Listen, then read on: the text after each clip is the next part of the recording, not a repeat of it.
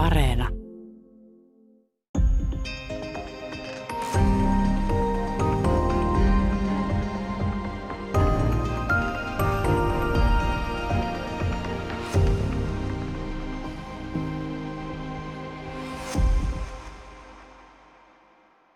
Hyvää päivää. Täällä on tänään vieraana tietokirjailija Markus Hotakainen. Me puhutaan tähtitieteestä ja tähtitieteen naisista, naistähtitieteilijöistä.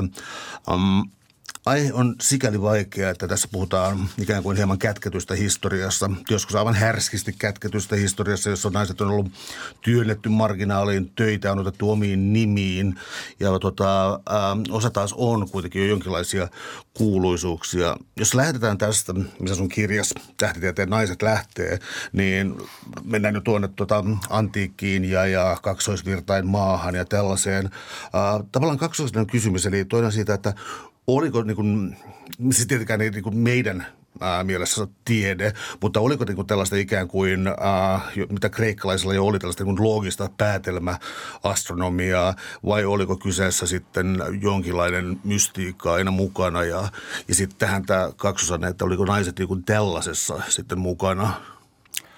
No äh kyllä siinä aika pitkälti oli sitä mystiikkaa mukana, että, että tavoite ei ollut missään tapauksessa selvittää, että minkälainen maailmankaikkeus on ja, ja ne käsitykset, mitä silloin oli meitä ympäröivästä maailmasta, niin oli, oli tietysti niin kuin hyvin, hyvin vajavaisia nyky, nykypäivään verrattuna.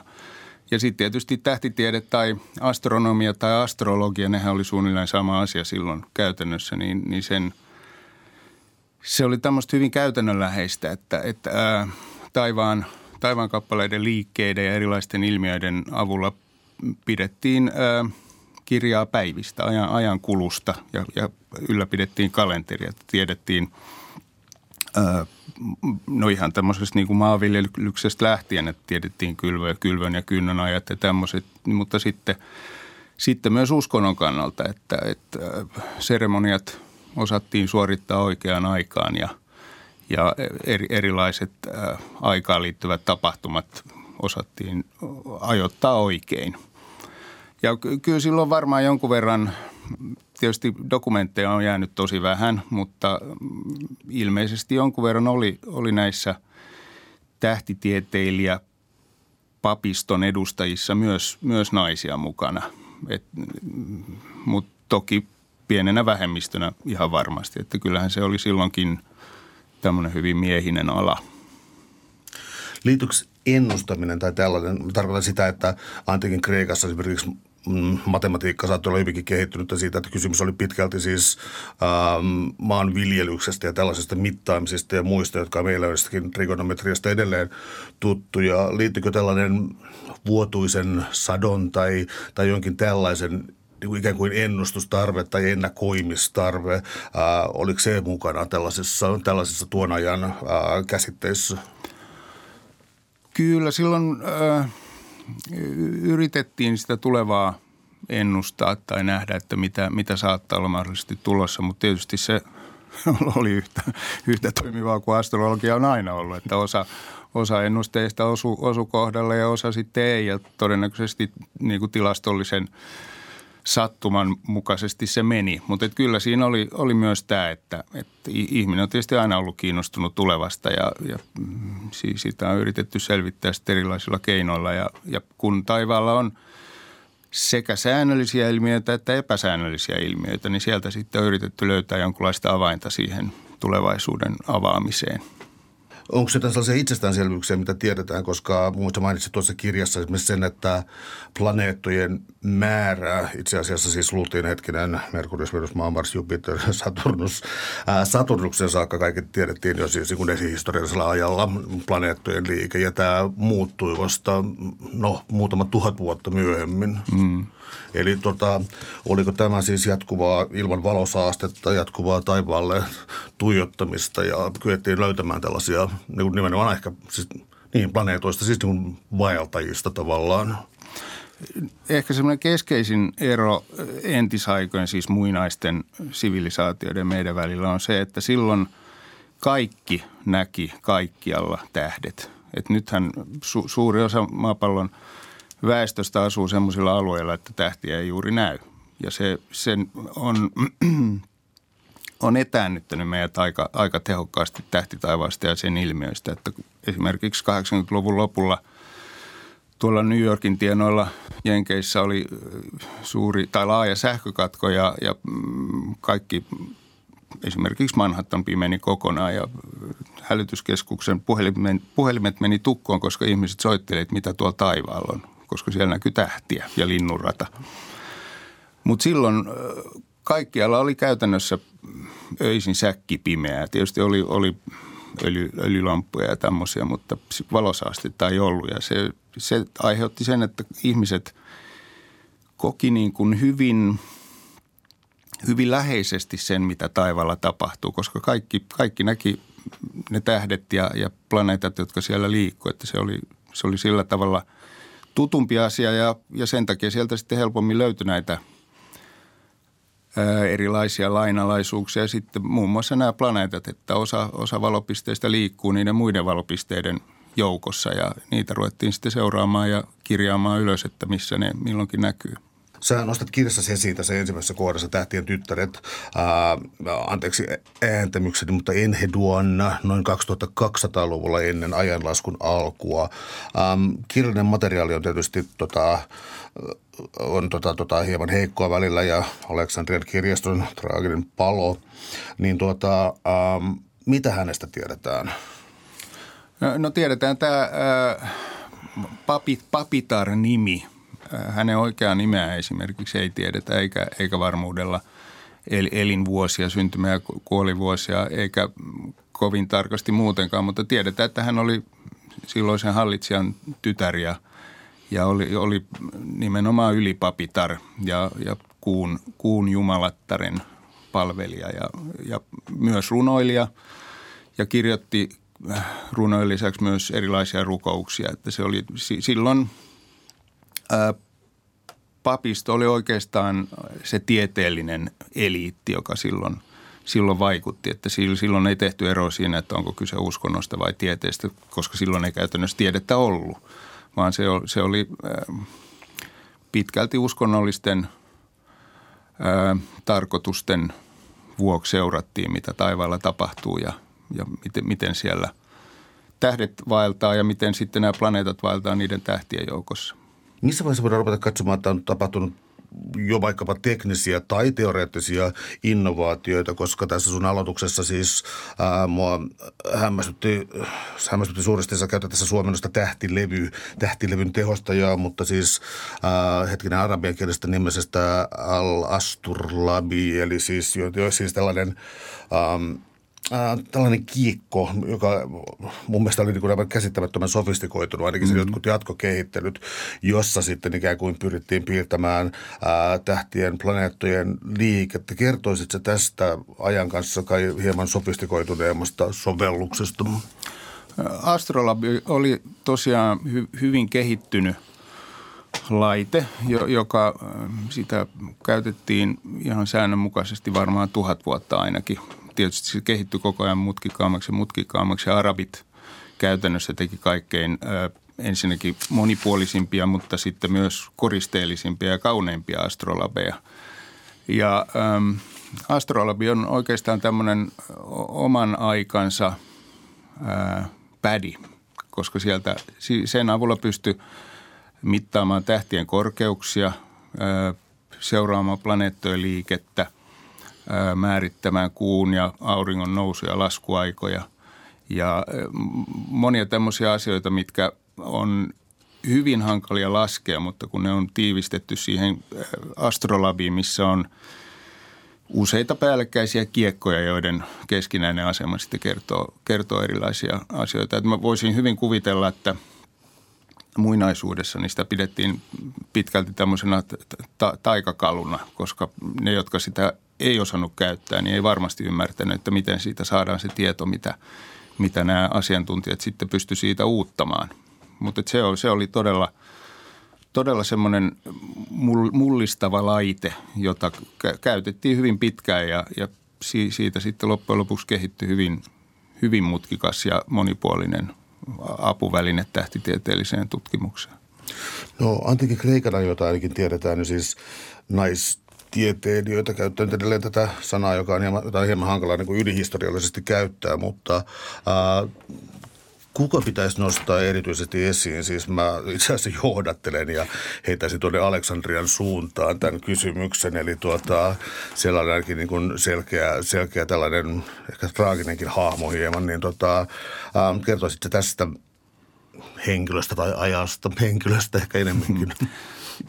Joo, Hypatia Aleksandrialainen oli, oli hyvin merkittävä henkilö ja yksi näistä, jotka, jotka isänsä jalanjäljissä seurasi. Ja hänen isänsä tavoitteena oli kouluttaa ja kasvattaa täydellinen ihminen. No tietysti se on jo lähtökohtaisesti aika korkealle tähtäävä, mutta, mutta Hypatia oli hyvin mm, laajasti ja monipuolisesti oppinut, hallitsi matematiikkaa, kieliä, tähtitiedettä ja, ja siihen aikaan, mikä oli sinänsä oli jo poikkeuksellista, että nainen hallitsi näitä asioita, mutta Hypatia myös opetti näitä asioita, mikä oli vielä, vielä ennen kuulumattomampaa ja poikkeuksellisempaa. Ja siinä sitten kävi tietysti, tietysti huonosti, että, että mm, ne, jotka piti tätä kovin kyseenalaisena toimintana, niin, niin loppujen lopuksi sitten murhasivat Hypatian.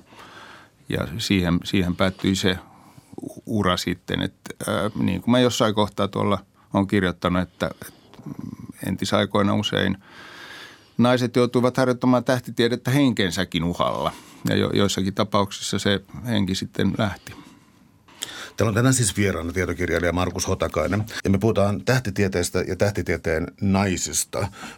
Liikaa piiloja nyt historia. Mutta tuosta piilottamisesta vielä äh, kysyisin sellaisen asian, että äh, olisi varmaan kummallista väittää, että naisia on samalla tavalla sorrettu kaikkina aikoina, kaikissa kulttuureissa. Kuulostaisi vähän kummalliselta. On selkeää, että no, jotkut noita vainot lähinnä 1600-1700-luvulla yllättävän myöhään oikeastaan. Mutta tota, kristinuskon osuus tietysti tunnetaan, mutta ähm, onko nämä niin varhaiset naistähtitieteilijät, se, että niistä, tunnetaan, niistä tiedetään suhteellisen vähän, niin onko tässä ollut siis sellaista, että niitä on aina pidetty marginaalissa, vai onko on ollut jotain sellaisia aikoja, jolloin niin kerran kaikkiaan haluttu niin kuin, mm, hävittää naisten osuus tieteen historiasta?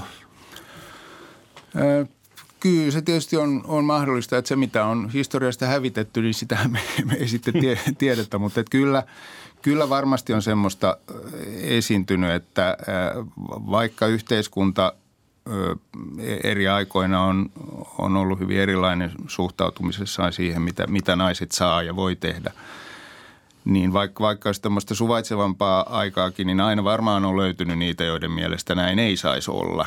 Ja, ja sit, sitten varsinkin, jos, jos ajan kuluessa taas tilanne on muuttunut, että, että orastavaa tasa-arvoa on, on, on taas tiukennettu, niin, niin sieltä varmaan on kyllä sitten, sitten helposti, helposti vedetty viivaa yli, että, että ei, ei tämmöistä ole ja näin. Ja käsityshän oli – vielä 1800-luvullakin, että, että naiset yksinkertaisesti ei pysty samaan kuin miehet, koska aivot on liian pienet.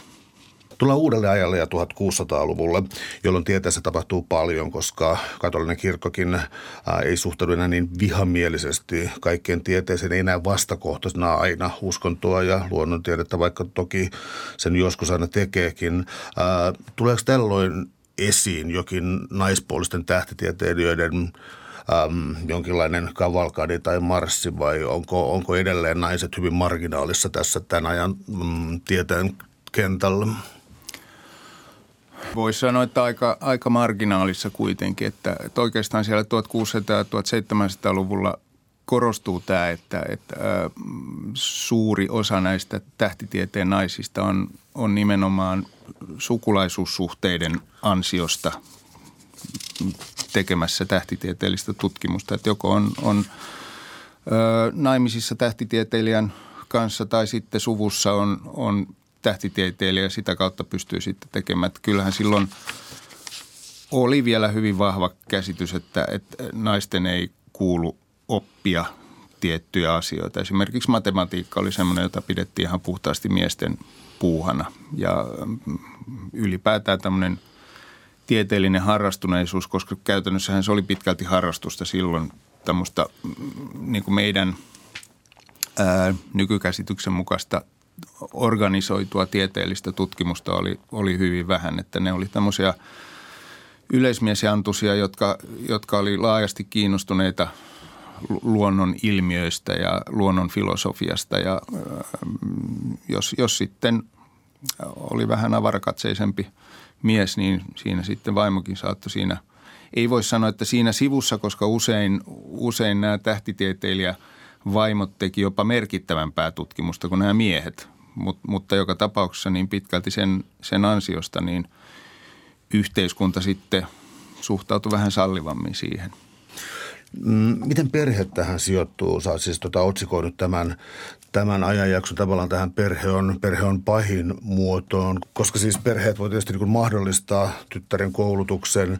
Toisaalta taas sitten ää, tuon ajan ympäristössä ihmisten elinikä vaihteli suuresti, eli saattoi olla mahdollista vaikkapa jollakin naiselle mennä rikkaisiin naimisiin 16-vuotiaana ja olla varakas leski 23-vuotiaana tai jotain tällaista. Eli avaisiko tällainen dynamiikka sitten naisille enemmän ovia vai, vai tota, onko jotain muuta tällaista tota, jonkinlaista ikään kuin selittävää tota, niin kuin kasvupohjaa niin kuin tieteen nousulle?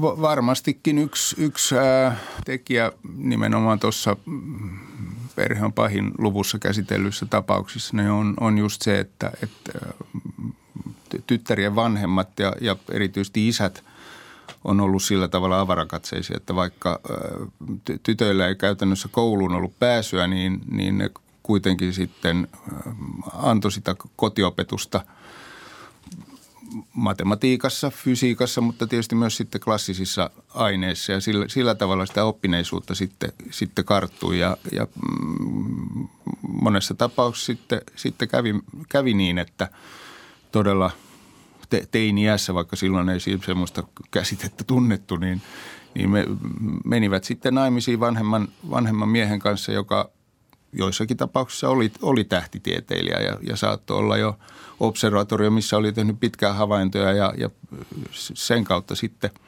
sitten tämä nuorikkokin pääsi tutkimaan tähtiä ja, ja tekemään omaa tutkimusta. Ja jos, joissakin tapauksissa kävi niin, että, että kun mies sitten vanhe, vanhempi kun oli, niin, niin kuoli, niin Leski sitten jatkoi sitä tutkimustoimintaa, että se ei sitten suinkaan loppunut siihen, että mies ei enää tehnyt, vaan sitten pystyi, no joissakin tapauksissa niin kuin totesit, että rikkaana, varakkaana leskenä pystyi sitten tekemään tutkimusta sen sijaan, että olisi pitänyt raataa, raataa leivän eteen.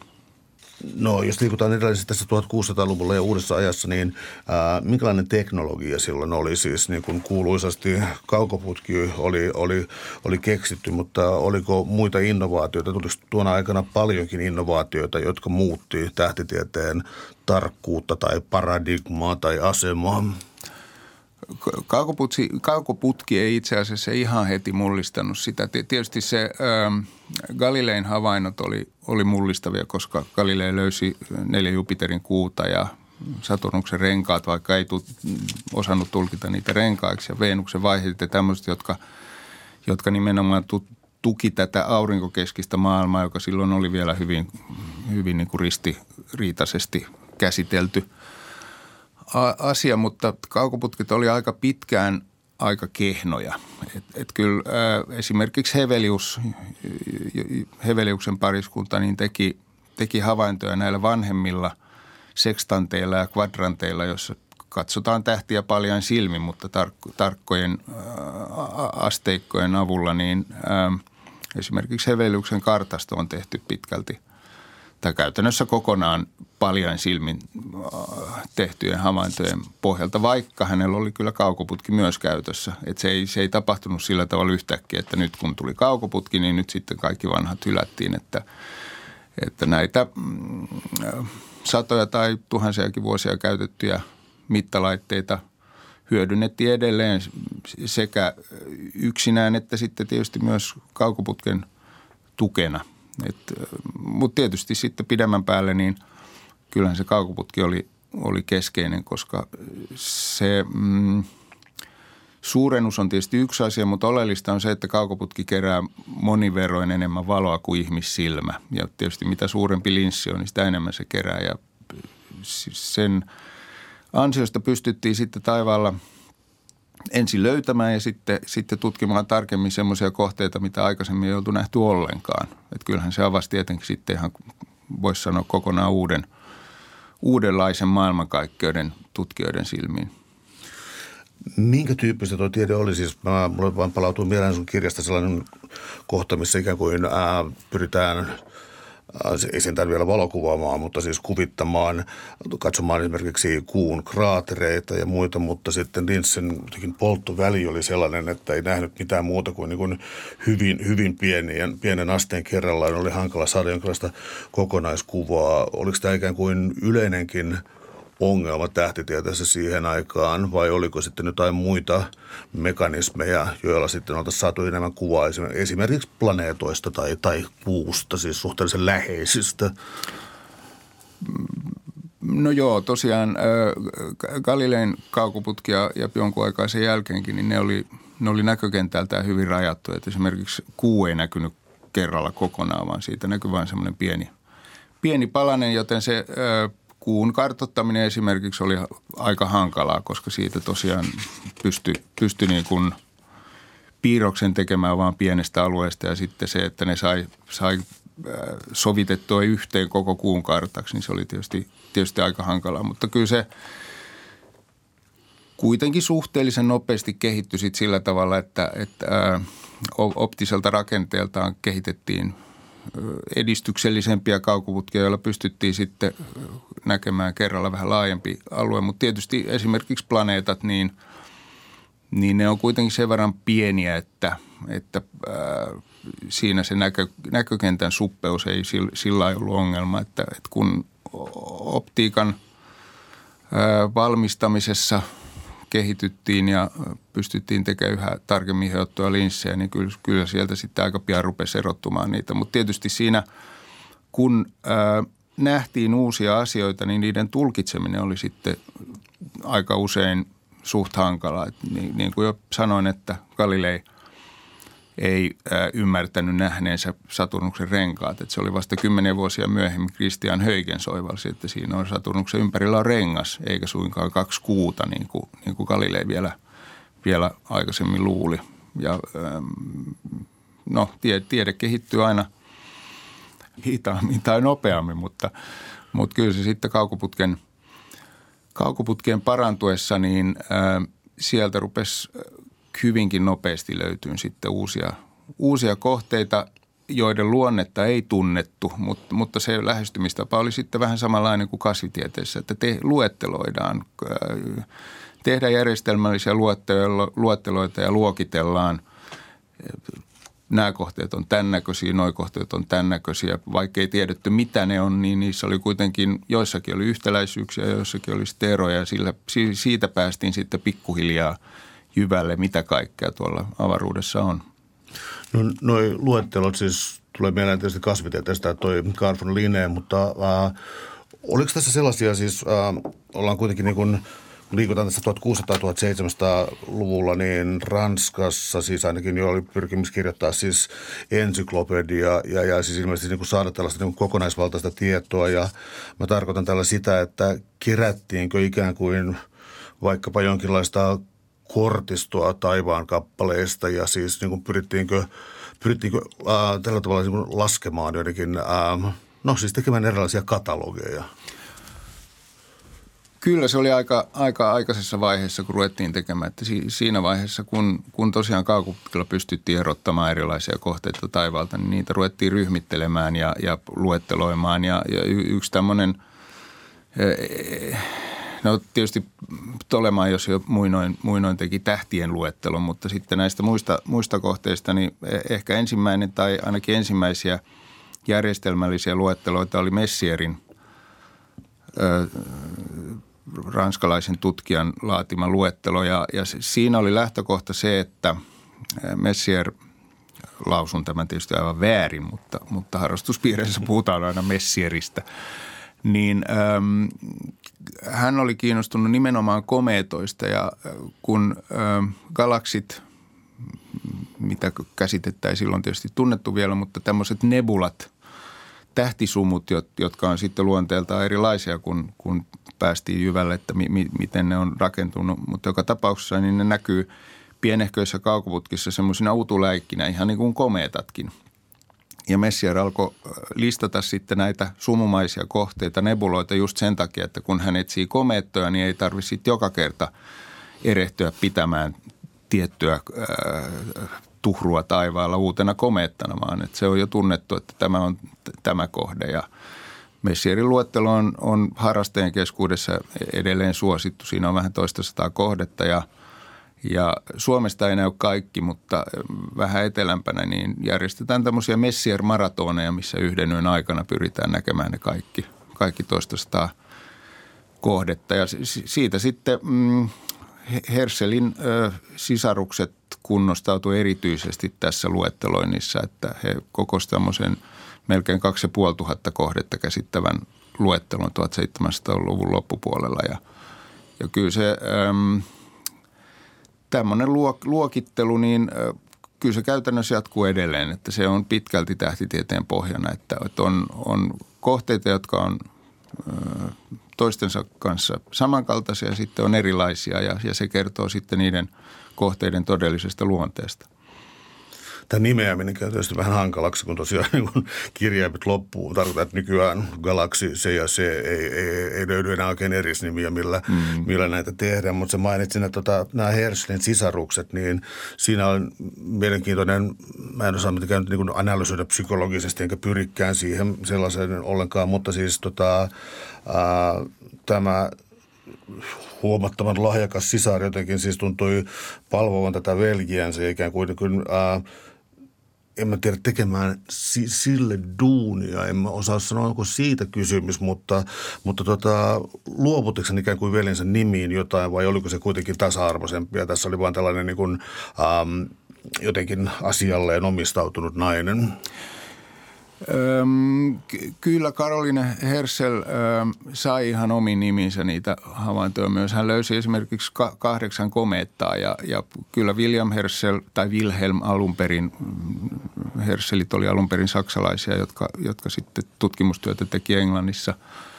Niin William Hersel ö, aina kun Karoline löysi jonkun kometan, uuden kometan, niin, niin William kirjoitti Royal Societyin ja, ja kertoi nimenomaan, että hänen sisarensa on löytänyt kometan. Että ky, kyllä siitä niin kuin kunnia lankesi sille, jolle se kuuluu. Mutta tietysti äh, kyllähän Karoline, äh, niin kuin sanoitiin, palvoi veljään ja, ja varsinkin alkuvaiheessa ei ollut ollenkaan kiinnostunut tähtitieteestä, vaan teki duunia Broidilleen – Mut, mutta ilmeisesti sitten, sitten kun tietämys lisääntyi, niin kiinnostuskin kasvoi ja, ja William teki monien muiden kaukoputkien ohella myös Karolinille oman, oman kaukoputken, jolla, jolla hän pystyi sitten tutkimaan taivasta ja esimerkiksi just näitä komeettoja etsimään ja, ja löytämään. Ja et, et tässä tapauksessa niin ei kyllä mitenkään yritetty vähätellä tai mitätöidä sitä Karolinen – osuutta. Että ehkä, ehkä pikemminkin Karolinen itse vähätteli sitä, että hän, hän nyt vain tekee mitä, mitä veli, veli neuvoo.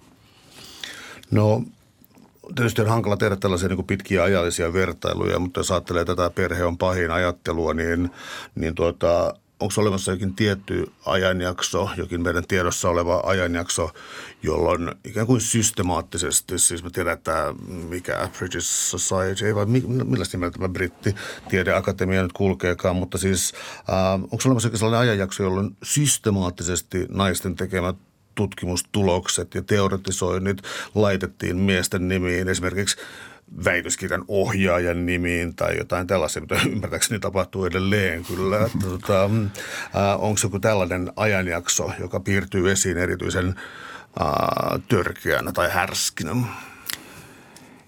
En mä sanoisi, että on, olisi niin välttämättä ajanjaksoa, koska, äh, koska tota, pikemminkin se on niin kuin yksilö ja tapauskohtaista, että, että on, on niin kuin maailman sivu ollut tosi härskejä äijiä, jotka on ominut sitten omiin niminsä joko – no ei, ei välttämättä eikä useinkaan niin kuin puolisonsa, mutta että jos, jos on siinä vaiheessa, kun on siirrytty jo yliopistomaailmaan ja tämmöiseen järjestelmälliseen tutkimukseen, niin kyllä siellä sitten, sitten observatorion johtajat helposti sivuutti, sivuutti ää, naiset tutki, tutkimusten tekijöinä ja toi, toi sitten omaa ansiotaan siihen, siihen mukaan enemmän kuin sitä olisi oikeasti ollut. Mutta toisaalta kyllä silloin, silloin syrjittiin myös ää, miesopiskelijoita ja, ja nuorempia tutkijoita. Että esimerkiksi yksi kometta, joka on, on suomalaisen Liisi Oterman, Oterman nimissä puoliksi, Stefan Oterman, niin oikeasti se löysi Jerome Kokkia – jonka nimi on sitten vajonnut unohduksiin, koska Marsein observatorion johtaja omasta mielestään löysi sen komeetan. Te olette tänään siis vieraana tietokirjailija Markus Hotakainen.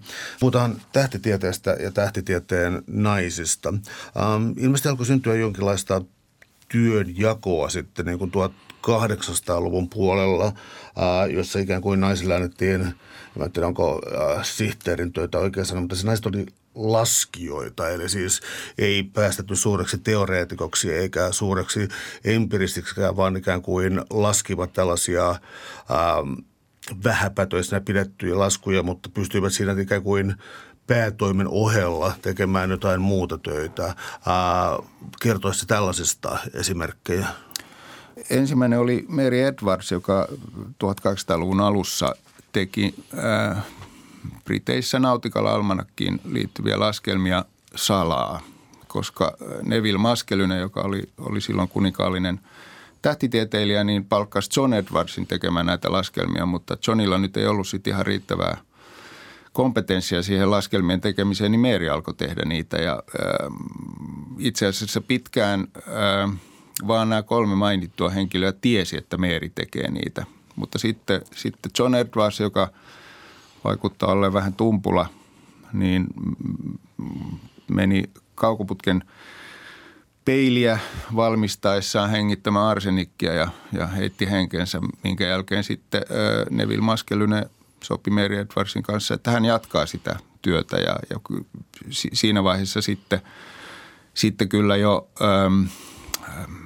Almanakka-virastossakin tiedettiin, että Meeri niitä oikeasti laski. Ja sen jälkeen myös, myös heidän tyttärensä Ilaisa laski sitten näitä, näitä myös pitkään. Mutta sitten tämmöinen organisoidumpi oli, oli vähän myöhemmin 1800-luvun lopulla, kun ö, samaiseen Greenwichin observatorioon palkattiin viisi naista laskemaan näitä almanakkaan liittyviä ö, lukuja ja, ja sitten myös, myös mittaamaan tähtien paikkoja ja tämmöistä. Ja, ja se tietysti mm,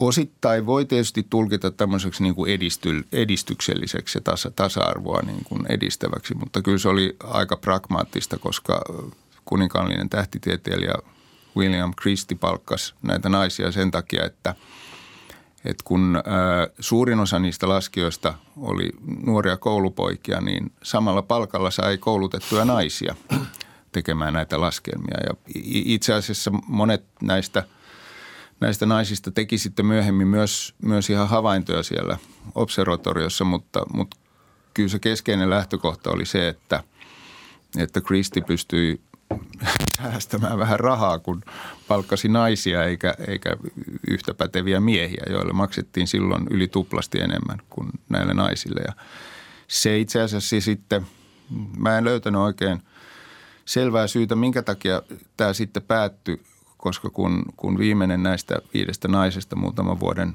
työskenneltyään jätti tehtävänsä, niin sen jälkeen sitten ei palkattukaan enää, enää naisia sinne observatorioon näihin laskijan hommiin. Mutta, mutta ähm, se oli yksi, yksi väylä tähtitieteelliseen tutkimukseen ja ähm, myös sitten ihan kaukoputkien käyttöön, joka oli myös, myös vielä kymmeniä vuosia sen jälkeen aika, aika vaikea naisille niin kuin päästä kaukoputkien ääreen tekemään tutkimusta.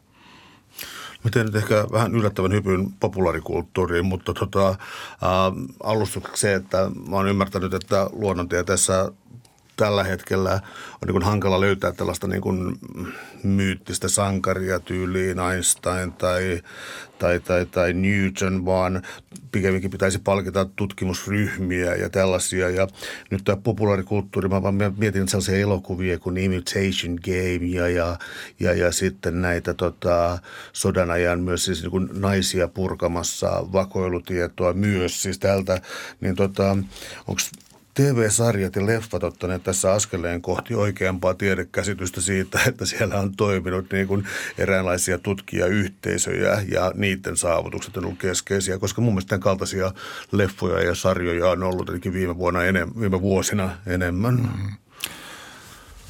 Joo, va- varmaan, äh, varmaan, mutta tietysti siinä aika pitkälti on se, että, että mitä lähemmäs nykypäivää tullaan, niin sitä enemmän se tieteellinen tutkimus on, on ryhmätyötä. Että Newtonin aikaan ja Einsteinkin vielä, niin ne oli tämmöisiä yksinäisiä su- susia, jotka jo omatoimisesti sitten teki tutkimusta ja laati teorioitaan ja, ja mm, te, teki laskelmia, mutta, mutta kyllä jo – kymmeniä vuosia sitten niin yhä vahvemmin mentiin siihen, että ne on nimenomaan ryhmiä. Että tietysti siellä on joku, joka sitä vetää ja, ja joka sitten usein ottaa sen kunnian tietysti, M- mutta ää, varsinkin nykyisin niin on, on jokseenkin mahdotonta tehdä mullistavaa tutkimusta yksin. Et se, se vaatii mm, yhteistyötä ja usein kansainvälistä yhteistyötä ihan jo pelkästään sen takia, että – että havaintolaitteiden rakentaminen on niin kallista, että, että siihen ei yksittäisen, esimerkiksi yksittäisen yliopiston rahkeet missään tapauksessa riitä, että, että siellä on sitten useita – useita tutkimuslaitoksia, instituutteja takana ja, ja tutkijoita sitten on useita tai useita kymmeniä tai satoja tai tuhansia niin kuin jossain CERNissä, että, että siellähän niin kuin – keskeisten tieteellisten artikkeleiden kirjoittajaluettelo, että täyttäisi melkein yhden kirjan. Et, et kyllä se varmaan tämä populaarikulttuurin näkökulman muutos heijastelee myös sitä, mitä oikeasti tieteen edetessä on tapahtunut. Että kun, kun tullaan lähemmäksi, että historiahan ottaa meidät kiinni, että, että, että, että, että nyt, nyt jos tehdään 40 vuoden takaisista tapahtumista – elokuvaa, niin ähm, 20 vuotta sitten, niin me oltaisiin oltu aika paljon kauempana menneisyydessä, jos mennään 40 vuotta taaksepäin. Että kyllä, kyllä se, mm, kyllä, kyllä se tieteen kehitys ja populaarikulttuuri, niin kyllä ne varmaan menee käsi kädessä, että, että jossain vaiheessa toinen peesa ja sitten taas osat ehkä vaihtuu. Ähm, entä sitten teknologiset innovaatiot? Tämä on tota, Ähm, en pyydä täydellistä selitystä tästä niin kuin antiikista nykypäivin, vaan äh, kun tullaan juuri tällaisiin niin kuin ikään kuin katalogien pitämisiin ja, ja tullaan mittaamisiin, tullaan 1800-luvun puolelle aika voimakkaasti, niin äh, menetelmät tota, sofistikoitu ja, ja, ja siis pystyttiin laskemaan erilaisia niin kuin tähtien tai taivaan kappaleiden kirkkauden muutoksia, ainakin jos jossain vaiheessa myöhemmin sitten niin kuin Keplerin siirtymää ja etääntyykö vai lähestyykö jokin kohde. Mutta sitten sellaisia Mua itse asiassa ällistyttää, koska on tottunut siihen jotenkin, että 1800-1900-luvun taitteen valokuvat näyttävät kummallisilta, mikä osittain johtuu valokuvausteknologiasta ja siltä, että ihmiset ei näytä siinä siksi niin samalta, mutta lyhyemmin ilmaistuna, niin äm, mua ällistytti se, että äm, liikkeestä, siis taivaan kappaleiden liikkeestä tehdyistä spektreistä kyettiin tekemään niin pitkälle meneviä oikeita johtopäätöksiä. Tämä hämmästytti minua, kun olen nähnyt kuvia kirjan kuvituksessa näitä, että tuossa nyt menee joku valkoinen viiva ja siinä on jokin taivaan kappale liikkunut ja, ja mä en niin kuin tiedä yhtään, mistä on kysymys. Mä vaan hämmentää, niin kuin, että miten tällaisesta niin vaatimattoman näköisestä ää, datamäärästä voidaan saada niin paljon irti. Yksi tekijä siinä on, on jälleen tämä luettelointi ja, ja, ja luokittelu. Et tähtien ää, spektrit todella, todella niin kuin mullisti tähtitieteellisen tutkimuksen, että kun, kun oivallettiin, että, että, että kun tähden valo hajotetaan spektriksi joko prismalla tai hilalla, niin, niin siinä, siinä näkyy tummia viivoja, jotka ää, liittyy siihen, että mitä alkuaineita siellä on. Ja sitten näiden viivojen keskinäiset voimakkuudet taas kertoo sitten, minkälaisia lämpötiloja siellä on ja minkälaisia ää, runsaussuhteita näillä, näillä alkuaineilla siellä on. Ja, ja sen, sitä kautta päästiin sitten käsiksi siihen, että mitä – miten tähdet on rakentunut ja, ja e, ennen pitkää siihen, että miten galaksit liikkuu meihin, meihin nähden. Et, et, et spektritutkimus on, on ihan keskeinen osa-alue tähtitieteellistä tutkimusta, koska 1930-luvulle saakka, kun radioastronomiaa ruvettiin harrastamaan, niin siihen saakka ainut keino saada tietoa meitä ympäröivästä maailmankaikkeudesta oli valo – ja sen hajottaminen spektriksi, jolloin siitä saatiin po- poimittua hyvin monenlaisia tietoja ja, ja se, on, se on hämmästyttävää, että miten, miten niin vähillä, periaatteessa vähillä tai vähiltä tuntuvilla eväillä pystytään selvittämään niin paljon. Täällä on tänään siis vieraana tietokirjailija Markus Hotakainen. Me puhutaan tähtitieteestä ja tähtitieteen naisista ja tästä liian piilossa olleesta historiasta. Uh, lisää näitä tota, tieteen mullistuksia oikeastaan. Siis mainitsit jossain vaiheessa siis nebulat ja tähtisumut ja, ja, ja, ja sitten tota, mm, tästä tarvitsee mennä kuin reilu sata vuotta taaksepäin, jolloin niin koko ajatus siitä, että laajeneeko universumi tai, tai mitä tapahtuu. Siis milloin yleensä koko niin ajatus siitä, että nuo kaukaiset nebulat onkin toisia galakseja, milloin, milloin, milloin tällainen alkoi ää, vallata alaa niin, että niinkin huima ajatus, että siinä olisi jotain järkeä?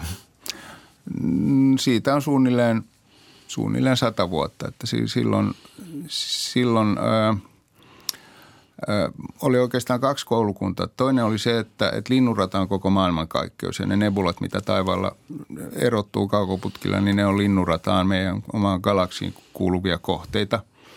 Ja sitten toinen, toinen oli se, että mm, – että nämä nebulat tai osa niistä, ei tietenkään kaikki, koska silloin jo osa, osa niistä kaukoputkilla erottu tämmöisenä tähtiryppäin, eli tähtijoukkona, mistä tiedettiin, että ne on, ne on suhteellisen läheisiä kohteita niin kuin maailmankaikkeuden mittakaavassa.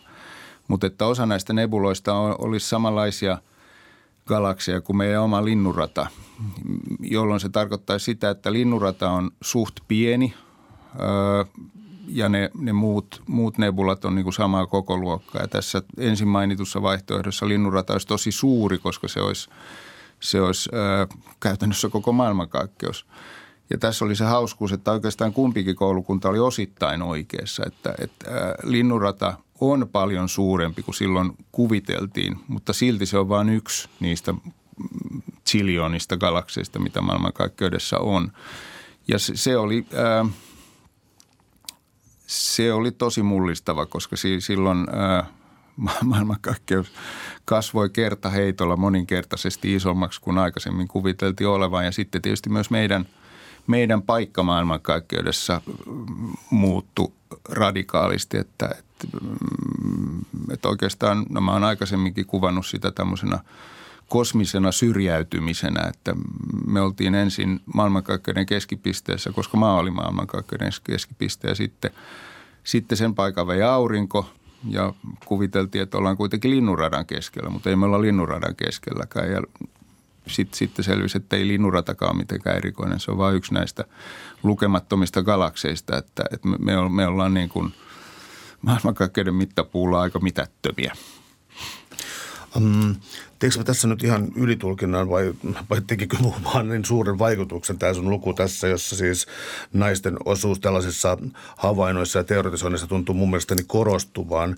Ja mä tarkoitan tällä sitä, että ää, osin oltiin tehty siis mm, kenties niin kuin tylsääkin äh, niin kuin luettelointia, työtä ja valokuvien analysointia ja tällaista niin kuin pikkutarkkaa työtä, josta yhtäkkiä sitten niin kuin aukeneekin niin kuin aivan valtavia valtavia siis kosmologisia ja astronomisia ää, uusia tietoja. Onko tämä joku sellainen nostiko tämä aika jotenkin naiset erityisesti esiin vai tuliko mulla vaan itselläni sellainen wow, että nyt, että nyt, nyt jotain alkaa todella tapahtua, koska sen jälkeen ei voinut enää ikään kuin sulloa mihinkään äh, kaappiin naisia, vaan silloin alkoi olla todella huomattavia tieden, tieden nimiä.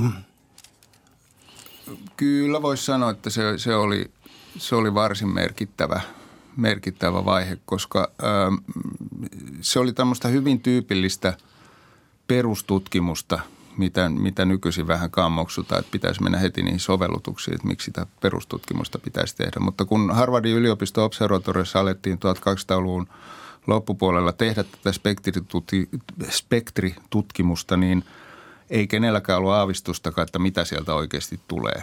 Et si, siinä oli lähtökohtana se, että, että luokitellaan, ryhmitellään, katsotaan minkälaisia yhtäläisyyksiä ja eroavaisuuksia eri, eri tähtiä ja eri kohteiden spektreissä on. Ja sieltä sitten alkoi löytyä sitä, sitä mm, no ehkä tähtitieteessä on turha puhua sovellutuksista, mutta, mutta sitä, että, että se alkoi tuottaa hedelmää, että tehdään tämmöistä tylsää, niin kuin sanoit, puurtamista, perus, perusasioiden selvittämistä, koska sieltä saatiin sitten ää, ää, tähtien koostumus, alkuainekoostumus ja niiden runsaussuhteet selville. Ää, löytyi kefeidien kirkkauden ja ää, sen vaihtelujakson välinen yhteys, jolla päästiin kiinni galaksien etäisyyksiin, mikä oli keskeinen tekijä siinä, siinä että ymmärrettiin, mitä nämä nebulat todella on – No naisten pääsi yliopistolle.